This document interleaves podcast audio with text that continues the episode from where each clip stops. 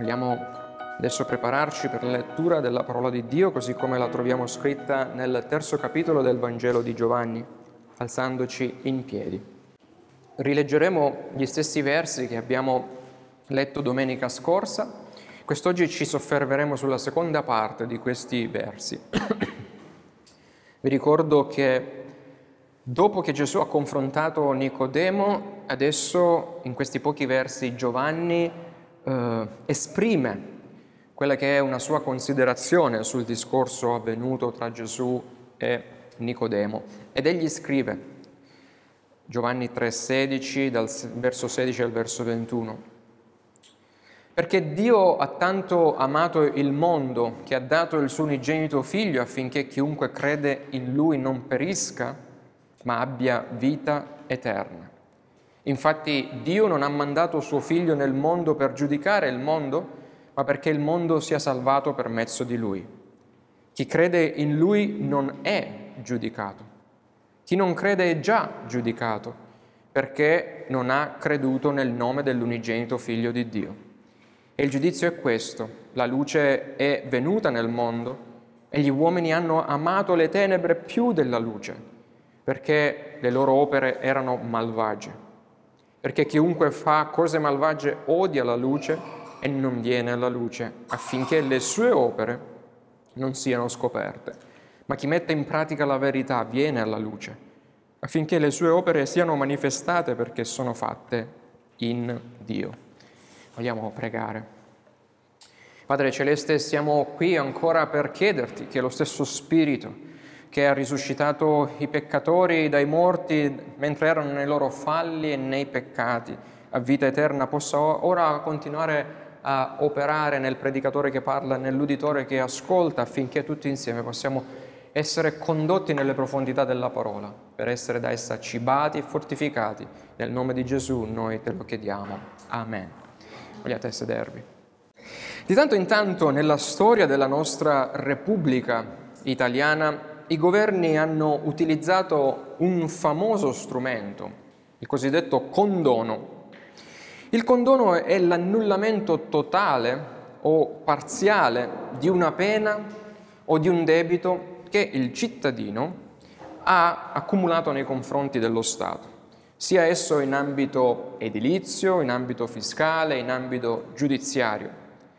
Si dice che con il condono l'organo di governo che eh, di sua spontanea volontà lo emette, proprio tecnicamente, annulla, cancella, perdona o rimette il debito del cittadino graziandolo. Questo è proprio quello che riporta la definizione del vocabolario del eh, sostantivo condono graziandolo totalmente o parzialmente della propria colpa.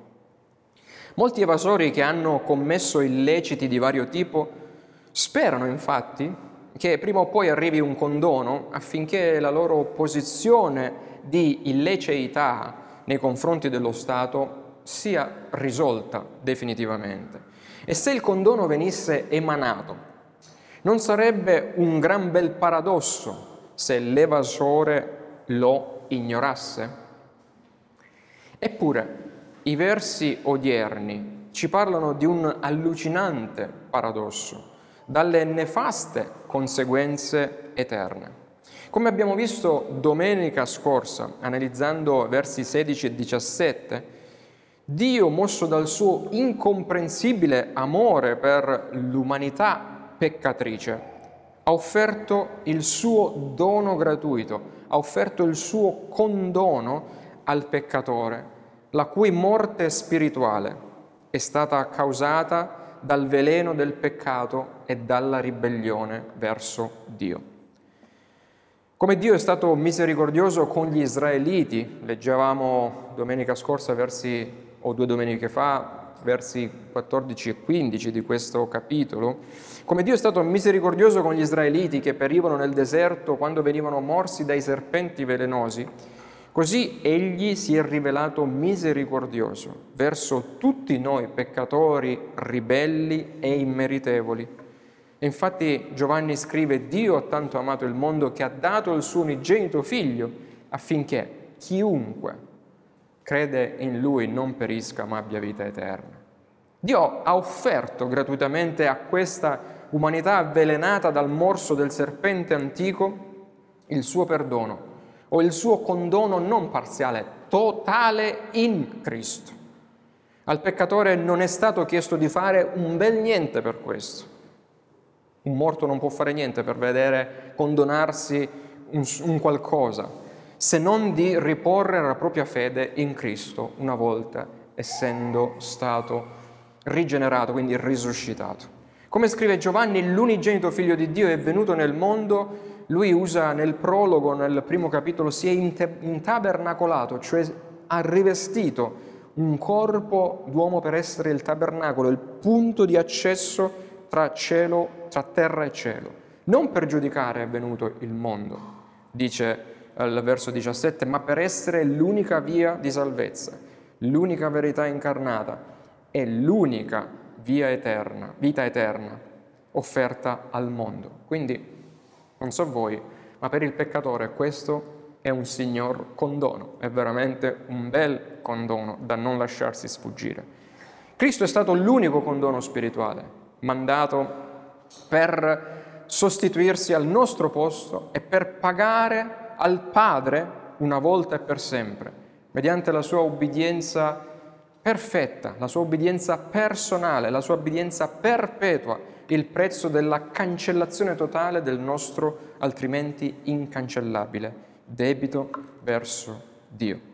Giovanni spiega che Gesù è venuto per essere innalzato sulla croce come il serpente di rame di Mosè, per essere l'agnello di Dio che toglie il peccato del mondo e a cui il mondo deve guardare se vuol ricevere questo condono. Ma cosa è accaduto? Dio ha fatto tutto questo, ma cosa è accaduto? È accaduto l'allucinante paradosso. Il fuorilegge, il peccatore, non ha voluto questo condono. La maggior parte dell'umanità peccatrice ha intenzionalmente e colpevolmente rifiutato di guardare alla soluzione, di guardare a Cristo, a Lui, e così facendo ha rigettato i termini di pace offertigli da Dio in Cristo, stracciando questi termini di pace. Dico la maggior parte dell'umanità perché grazie a Dio, Dio non ha permesso, come non ha permesso che tutti gli angeli cadessero, non ha permesso che tutta l'umanità rifiutasse la sua offerta e rimanesse sotto l'effetto del veleno mortifero del peccato e della morte spirituale per sempre. Vedete, la venuta di Cristo non solo ha messo lo zero, se, guardate alla vita di Cristo, non solo lui ha messo lo zero dividendo in due il tempo, prima di Cristo e dopo Cristo, ma ha determinato la grande divisione dell'umanità decaduta in due gruppi, coloro che muoiono per incredulità e coloro che vivono perché hanno creduto in Lui. Vedete, Cristo è la pietra d'inciampo, oppure è la pietra sulla quale tu puoi costruire la tua eternità. Tutti e due questi gruppi nascono morti, hanno tutti e due qualcosa in comune di tragico, nascono morti nei loro fali, nei loro peccati, sono entrambi vasi d'ira, ricavati dalla stessa argilla avvelenata e corrotta, ma la diversa risposta che questi due gruppi danno all'amore di Dio per il dono di Cristo cambia a seconda del contenuto che questi vasi a disonore contengono. Cioè, gli uni preferiscono continuare a contenere le tenebre, gli altri, per grazia di Dio, vengono riempiti dalla luce di Cristo. La domanda a cui tu devi poter rispondere oggi è a quale di questi due gruppi tu appartieni? Alla maggioranza dell'umanità peccatrice che risponde all'amore, che risponde all'amore di Dio con l'incredulità o alla minoranza che risponde con la fede?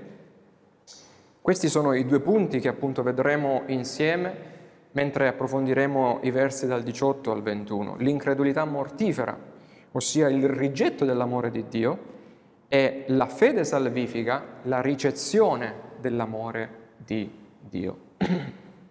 Sia ben chiaro che è solo e solamente il contenuto nel vaso che il vaso ospita, che contiene, che definisce quale gruppo, a quale gruppo, esso, eh, quale gruppo tu appartieni, ai perduti ai salvati. Non c'è niente di buono in te che possa portarti in uno di questi, anzi, che possa portarti nel gruppo dei salvati, perché nasciamo nel gruppo dei morti e se Dio non arriva con la sua grazia e potenza a vivificarci, ci rimaniamo.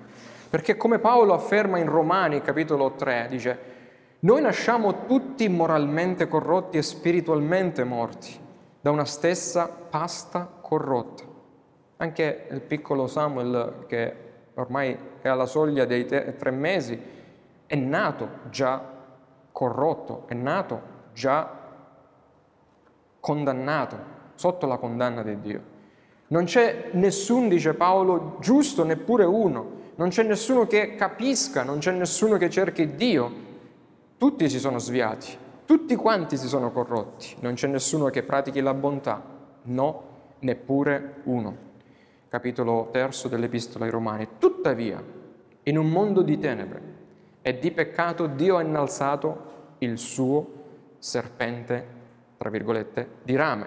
Cioè ha innalzato Cristo nel senso che la luce della vita è venuta nel mondo, è stata piantata qui sulla terra affinché i peccatori come me, i peccatori come te, come voi, o come Nicodemo, potessero vivere e vedere il regno dei cieli. Ma nonostante la luce della vita sia venuta nel mondo, l'umanità peccatrice ha amato, dice Giovanni, le tenebre più della luce. Verso 19 mostrando la sua incredulità mortifera nel loro rigetto dell'amore di Dio. Vedete il grande paradosso.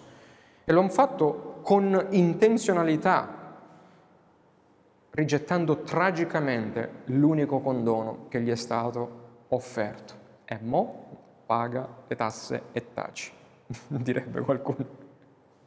Purtroppo. Rigettare Cristo significa rigettare il dono e la grazia di Dio commettendo il peccato che è a morte. Non so quanti di voi si siano mai chiesti, ma qual è questo peccato a morte di cui parla sempre Giovanni nella sua prima epistola, al capitolo 5? Peccato a morte per il quale non, dice non pregate per quel peccato, perché non c'è soluzione. Ecco, l'unico peccato a cui non c'è soluzione è il rigetto di Cristo, cioè il rifiutare l'offerta che ti viene pervenuta davanti tramite lo Spirito di Dio e dire vai via, io rimango nelle mie tenebre. Perciò Giovanni scrive, chi crede in lui non è giudicato, perché Cristo è stato già giudicato al suo posto e questi sono passati già dalla morte alla vita mediante il giudizio che è caduto su Cristo alla croce. E chi crede in lui è salvo, è condonato. Ma, scrive Giovanni, chi non crede è già giudicato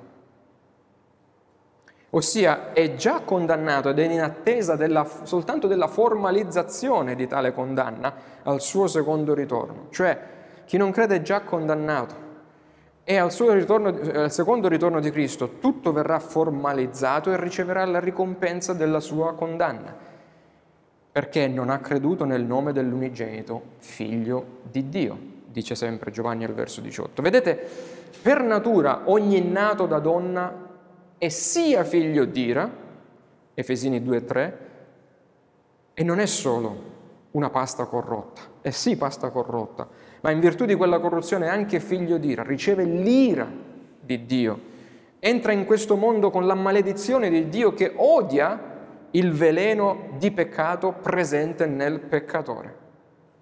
Se questi ascolta il Vangelo, se il peccatore ascolta il Vangelo ma non pone la sua fede in Cristo, incorre in una nuova e accresciuta condanna attraverso la sua incredulità.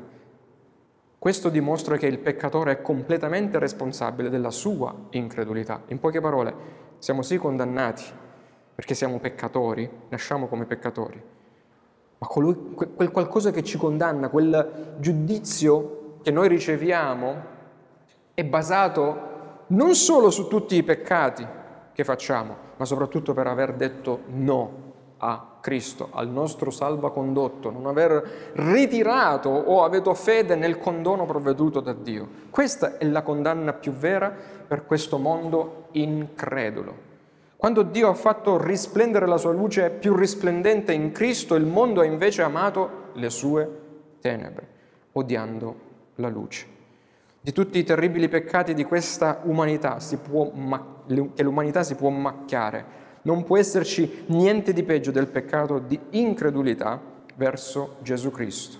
Ciò che offende Dio in maniera assoluta è il rigetto del suo dono che lui ha provveduto lo stracciare il suo condono provveduto per l'umanità.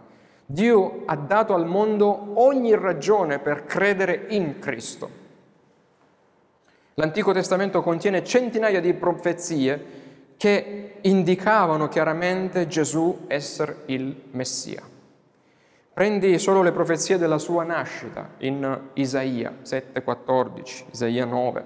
Quando fu detto oppure quando fu detto al re Erode che queste profezie si stavano adempiendo nella piccola città di Betlemme, cosa fece il re Erode? Erode andò per caso a mostrare la fedeltà al re dei re, che era in fasce, a rendere omaggio al Messia? Chi andò lì? Pastorelli, semplici e non acculturati. Erode andò per fare i suoi omaggi, ma che? Mandò invece soldati a massacrare tutti i bambini di Betlemme, nella vana speranza di poter spegnere la luce splendente che Dio aveva mandato nel mondo delle nostre tenebre. Inoltre Gesù compì miracoli spettacolari che provarono il suo insegnamento che veniva da Dio e provarono e contrassegnarono lui come il creatore, come il sostenitore, come il salvatore del mondo caduto. Ma anche questi non produssero vera fede. E in Giovanni 6 i 5.000 si rallegrarono sì quando Gesù riempì il loro ventre moltiplicando eh, pochi pani e pochi pesci, ma quando poi predicò loro, nello stesso capitolo leggiamo, predicò loro con schiettezza il Vangelo, scusate, molti di loro lo lasciarono e se ne andarono dicendo questo parlare ci è duro. Chi può ascoltarlo? Le tenebre non potevano restare con la luce. Un crimine ancora più grave si verificò dopo che Gesù, avendo risuscitato Lazzaro dai morti, dimostrò di avere il potere che solo Dio può avere di riportare in vita ciò che è morto. E il Sinedrio cosa fece? Dopo averlo appreso, essendo saturato nelle sue tenebre, decise di far mettere a morte la luce. Martin Lloyd Jones, un pastore che ormai è morto, un teologo che ormai è morto, commenta, se vuoi sapere com'è la natura di questo mondo, contempla cosa ha fatto questo mondo al Signore. Era il figlio di Dio, aveva lasciato il trono del cielo, era venuto e si era umiliato, si era donato per guarire gli uomini e per istruirli. Non ha fatto mai alcun male a nessuno. Andava in giro facendo del bene. E qual è stata la risposta del mondo?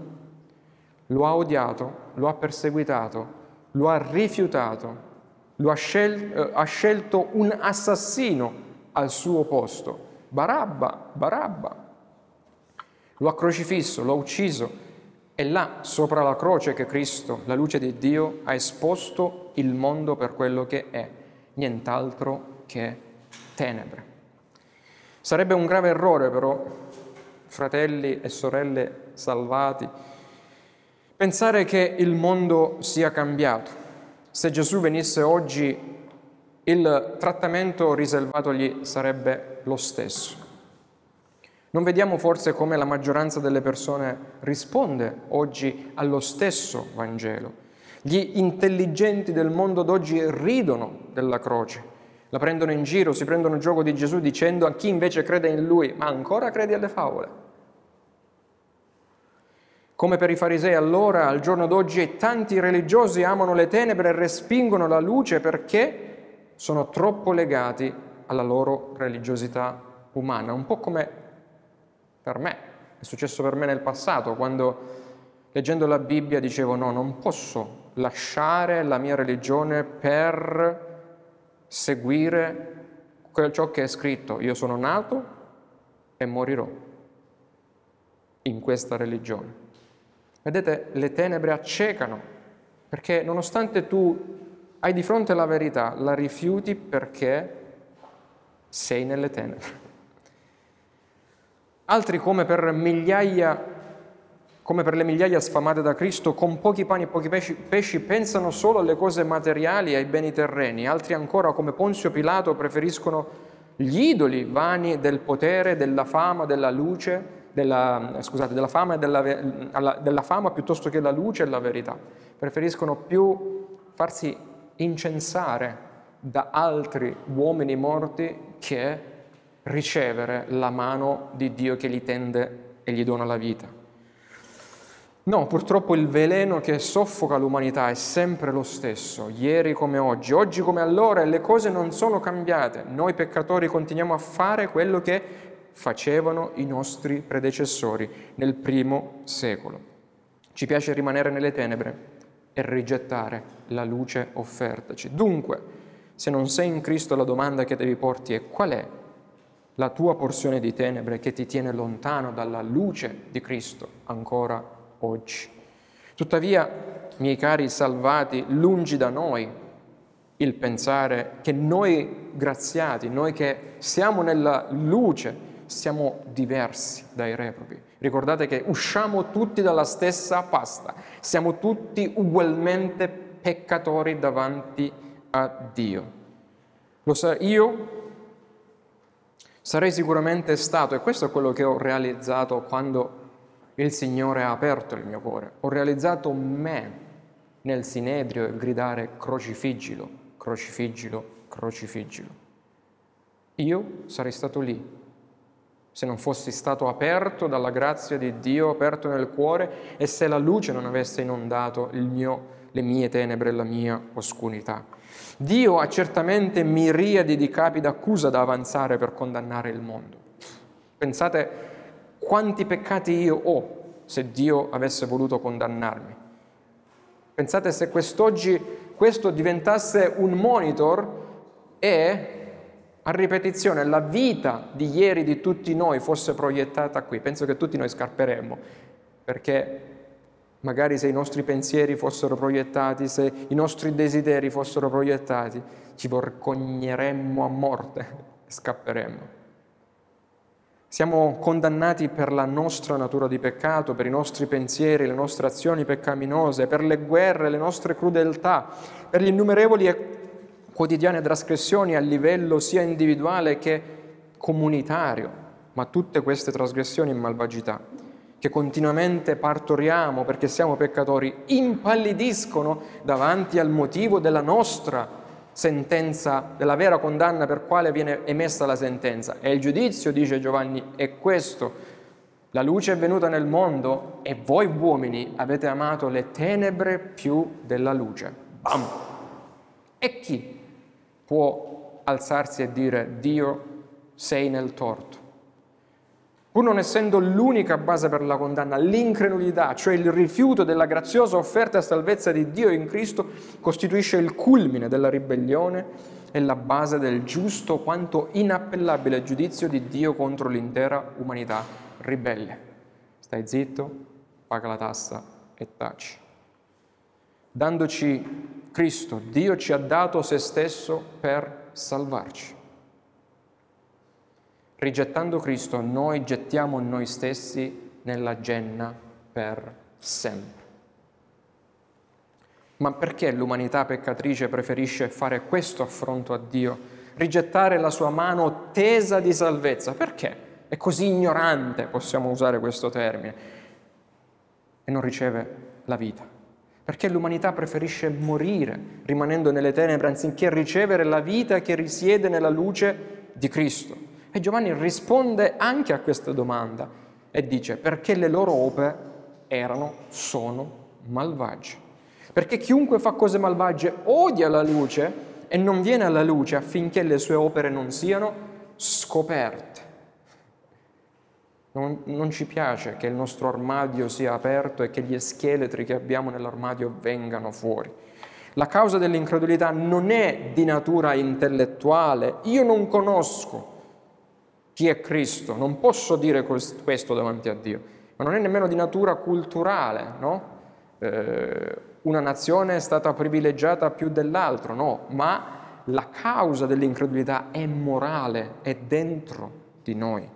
Nessuno infatti potrà mai dire a Dio io non sapevo di Cristo e del Vangelo, quindi non sono condannabile, mio caro Dio. Perché la coscienza stessa, dice Paolo, capitolo 2, verso 15 di Romani, la coscienza stessa che Dio ha messo in noi quando ci ha creato, cioè la legge morale di Dio, scritta in ognuno di noi, ci accusa costantemente. Non abbiamo scampo. Quando noi decidiamo di azzittirla però, di ignorarla, arriviamo a diventare così sordi al grido di questa coscienza, al punto che agiamo tutti un po' come Totò Riina. Dice, come? Come Totò Riina? Non so se avete mai visto dei video mentre lui viene interrogato dai giudici. Cosa lui fa, cosa lui dice. Il quale mentiva sapendo di mentire e si era talmente calato nella parte della vittima innocente che per lui la mafia non era mai esistita e che i crimini di cui era accusato erano pura falsità. Mentiva a spada tratta. Così agiscono tutti i peccatori che non solo operano, ma si rifiutano, ma si rifugiano nelle tenebre affinché la luce non palesi il loro peccato. Io, peccatore? Ah, ma che? Questa è purtroppo la parte che ci siamo costruiti per non ammettere che siamo tenebre, perché altrimenti uscirebbe un talmente tale schifio dal nostro armadio che la metà basta, dicono a Torino. Ma l'offerta del Vangelo di Dio è come un medico che ha prescritto l'unico antidoto contro il veleno mortale. Se non ammettiamo che il veleno mortale scorre dentro di noi, è normale che rifiutiamo di prendere l'antidoto. Così come è altrettanto normale che ci condanniamo a morte da soli. Così è con il rifiuto di ricevere Gesù come Salvatore e Signore. Il peccatore non vuole sottomettersi a Dio perché non si umilia davanti a Lui per riconoscersi peccatore, anzi ama i propri peccati ed è ri- e non è disposto a rinunciarvi.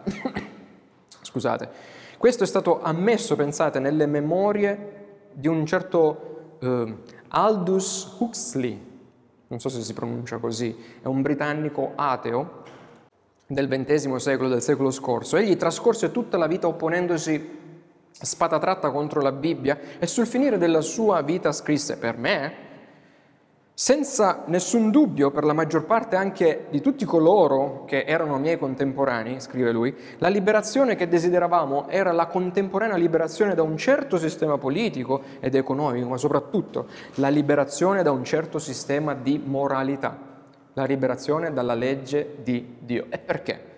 Ci siamo opposti alla moralità perché interferiva con la nostra libertà sessuale. E quando qualcosa che Dio ti dice non lo fare, ti dà fastidio, la cancelli, perché vuoi fare quello che tu pensi sia giusto fare secondo la tua moralità.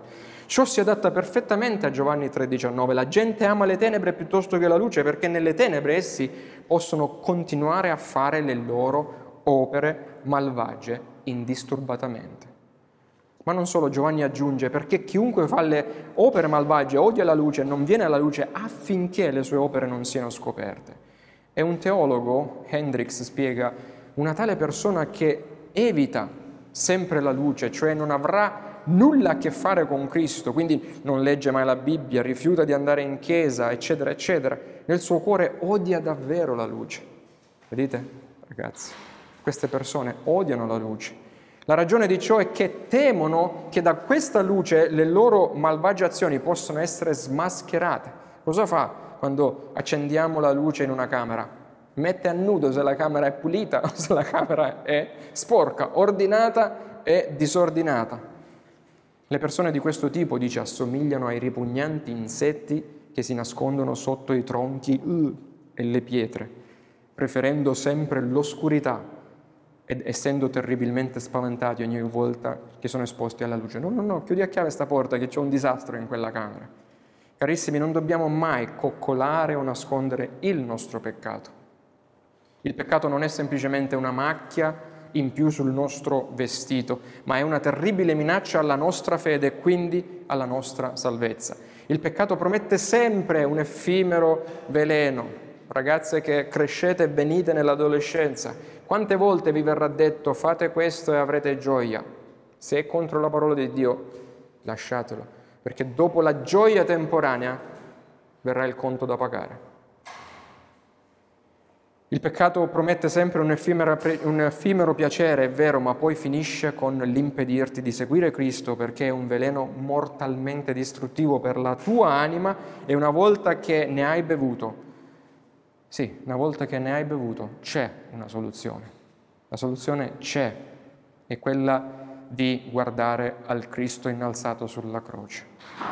Tuttavia, il nostro testo spiega che se da una parte ci sono quelli che rispondono, e andiamo verso la conclusione, il secondo punto è più breve, rispondono con l'incredulità mortifera all'amore di Dio, perché essi amano le tenebre, dato che le loro opere sono malvagie. Dall'altra parte, grazie a Dio, c'è chi risponde con la fede salvifica, ricevendo, ricevendo il dono dell'amore di Dio, cioè Cristo. Giovanni dice, colui che riceve non fugge da Cristo, lo abbraccia e in virtù della luce di Cristo che lo inonda, egli mette in pratica la verità affinché le sue opere siano manifestate perché sono fatte in Dio. Non sono opere fatte nella mia natura, ma sono opere fatte attraverso lo Spirito di Dio in me. Ma com'è possibile che in un mondo che è già condannato, essendo già stato morso dal serpente antico, il serpente velenoso, alcuni riescano a praticare la verità? Com'è possibile che in un mondo che giace sotto il potere del marigno, alcuni vengano alla luce? Com'è possibile tutto questo? Beh, prima di tutto bisogna tenere presente, vedete, i versi che ci hanno preceduto fin qua presente di quanto Gesù ha discusso con Nicodemo sulla nascita dall'alto mediante l'acqua e lo spirito, ricordandoci delle valle delle ossa secche che non vennero alla vita per una loro decisione, ma perché Dio disse sia la vita su di loro. A meno che non, con- non nasciamo di nuovo per lo Spirito di Dio, cioè a meno che Dio non ci risuscita dalla nostra corruzione, dall'essere nos- morti nei nostri falli e peccati, noi non siamo in nessun modo capaci di fare alcun bene, alcuna opera gradita a Dio. Coloro che rispondono con fede alla missione salvifica del Figlio sono quei peccatori che sono stati rigenerati prima e uniti a Dio in Cristo prima e che come conseguenza vivono in una vita di comunione con Lui. E la verità e la luce di cui parla il verso 21 si trovano in loro perché loro sono in Dio dice Giovanni. Ecco qual è il perché alcuni scelgono per fede Cristo. Perché Dio è già entrato in loro per vivificarli. I veri credenti vengono alla luce, cioè vengono rigenerati, vengono giustificati in Cristo e vivono una vita di santificazione alla luce della parola di Dio, grazie a Cristo in loro speranza della gloria. Il risultato è una benedizione sia per chi riceve Cristo, ma per chi è intorno a loro perché la luce inizia a camminare attraverso questi salvati nel mondo di tenebre. Ho accennato in precedenza che il teologo William Hendricks paragona coloro che odiano la luce a degli insetti e si nascondono sotto le rocce, ma dei credenti egli dice, i credenti, coloro che ricevono per fede assomigliano a delle belle piante d'appartamento che rivolgono le loro parti verdi verso la finestra e la luce del sole. Coloro che sono nella luce li vedi crescere nella grazia e nella loro relazione con Dio e quando arrivano a trovarsi nel bel mezzo della tempesta perfetta, perché anche i credenti passano la loro valle oscura, la tempesta perfetta che li mette a dura prova, anche se ridotti allo stremo sono perplessi ma non disperati, dice Paolo, perseguitati ma non abbandonati, atter- atterrati ma non uccisi. perché la vita di Gesù si manifesta nel loro corpo, scrive Paolo, 2 Corinzi 4. Ecco perché è importante che noi credenti, quando siamo in difficoltà, ci rifugiamo prontamente nella luce della parola di Dio e nella preghiera a Dio. Perché è soltanto lì che possiamo trovare la verità, possiamo trovare l'amore di Dio che parla ai nostri cuori, in modo che la sua luce possa continuare a scacciare le nostre tenebre, che la radice di peccato ancora presente in noi tende continuamente a generare. Sì, se lasciati a noi stessi, siamo dei generatori di tenebre, ma Cristo in noi, lo Spirito di Dio, è la generazione di luce continua. Questa è la differenza riposta del pecca- la differente risposta del peccatore all'amore di Dio da una parte. Ci sono coloro che vivono per se stessi, ci sono coloro che cercano il loro bene attraverso il loro peccato e scelgono volutamente di non credere perché odiano la luce di Cristo che espone le loro tenebre. Dall'altra parte, grazie a Dio, ci sono coloro che mentre erano ancora morti nei falli e nei peccati, hanno però ricevuto per grazia la vita in Cristo. Hanno ricevuto la fede salvifica e come conseguenza hanno cominciato a vivere per Cristo, camminando umilmente nella sua luce per dare a Dio tutta la gloria. A quale dei due gruppi noi apparteniamo? Questa è la domanda che dobbiamo farci. Di cosa possiamo essere assolutamente certi?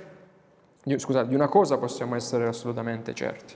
Come abbiamo detto domenica scorsa, a livella arriverà il momento in cui diceva Totò che siamo tutti uguali, siamo tutti di fronte a quello che è il giudizio, alla morte, al giudizio universale. Ma Dio ha risuscitato Cristo dai morti. Quel Cristo che è stato rifiutato e crocifisso quel Cristo è stato posto a giudizio dell'umanità. Non è venuto la prima volta per giudicare il mondo, ma la seconda volta verrà per giudicare il mondo. Se hai detto sì a Lui o hai detto no a Lui. Quando il figlio dell'uomo verrà, dice Gesù, parole sue, Matteo 25, nella sua gloria con tutti gli angeli prenderà posto sul suo trono glorioso e tutte le genti saranno riunite davanti a lui ed egli separerà gli uni dagli altri come il pastore separa le pecore dai capri. Oh, che in quel giorno tu non possa stare dalla parte dei capri a ricevere il macigno del suo santo e giusto giudizio eterno contro di te, ma che tu possa stare dalla parte delle sue pecore graziate per ricevere, con, per ricevere pubblicamente la corona di gloria che testimonia che tu appartieni a Cristo e che hai dimorato e camminato nella sua luce. Se non puoi già rispondere con certezza a questa domanda, a quale gruppo appartieni. Decidi ora questa domanda. Scusate, è bene che tu sappia ora che quel giudizio futuro è fatto in funzione della tua risposta che in questa vita, che ora, perché del domani non c'è certezza, tu poni davanti al condono che ti è posto da Dio. Lo ricevi o lo rigetti? Vieni alla luce di Cristo e sii salvato perché Dio per mezzo di Giovanni ha detto che a tutti coloro che sono nella luce, che vengono alla luce, che abbracciano la luce e camminano nella luce, quei peccatori non periranno mai, avranno vita eterna. In poche parole, questo è il Vangelo che Nicodemo udì dalle labbra di Gesù nel buio della notte. Nicodemo, devi nascere di nuovo. Nicodemo, vieni alla luce. E questa è la stessa buona notizia che le persone morse dal serpente antico, infettate dal veleno del peccato che penetra nel profondo della loro anima, possono guardare con fiducia alla croce e trovare lì la loro salvezza eterna, gratuita e offerta a tutti. Vogliamo pregare. Padre, ti ringraziamo per aver dato al mondo peccatore la possibilità di pentirsi Grazie per aver steso il tuo braccio verso il peccatore, per aver mandato Cristo come simbolo della tua pace, ma grazie anche che hai sovranamente rigenerato e sparso la fede nei nostri cuori, nei cuori di quei tanti, affinché nella potenza dell'opera del tuo Spirito tu hai aperto gli occhi, cuori, menti, permettendogli di vedere ed entrare nel regno di Dio, riportando vita laddove c'era morte. Preghiamo che tu possa continuare a chiamare all'esistenza attraverso il Vangelo di Gesù Cristo e mediante l'effusione del tuo Spirito molti altri possano aggiungersi ai salvati. Padre, ti preghiamo nel nome glorioso del nostro amato Signore che è con te benedetto in eterno. Amen.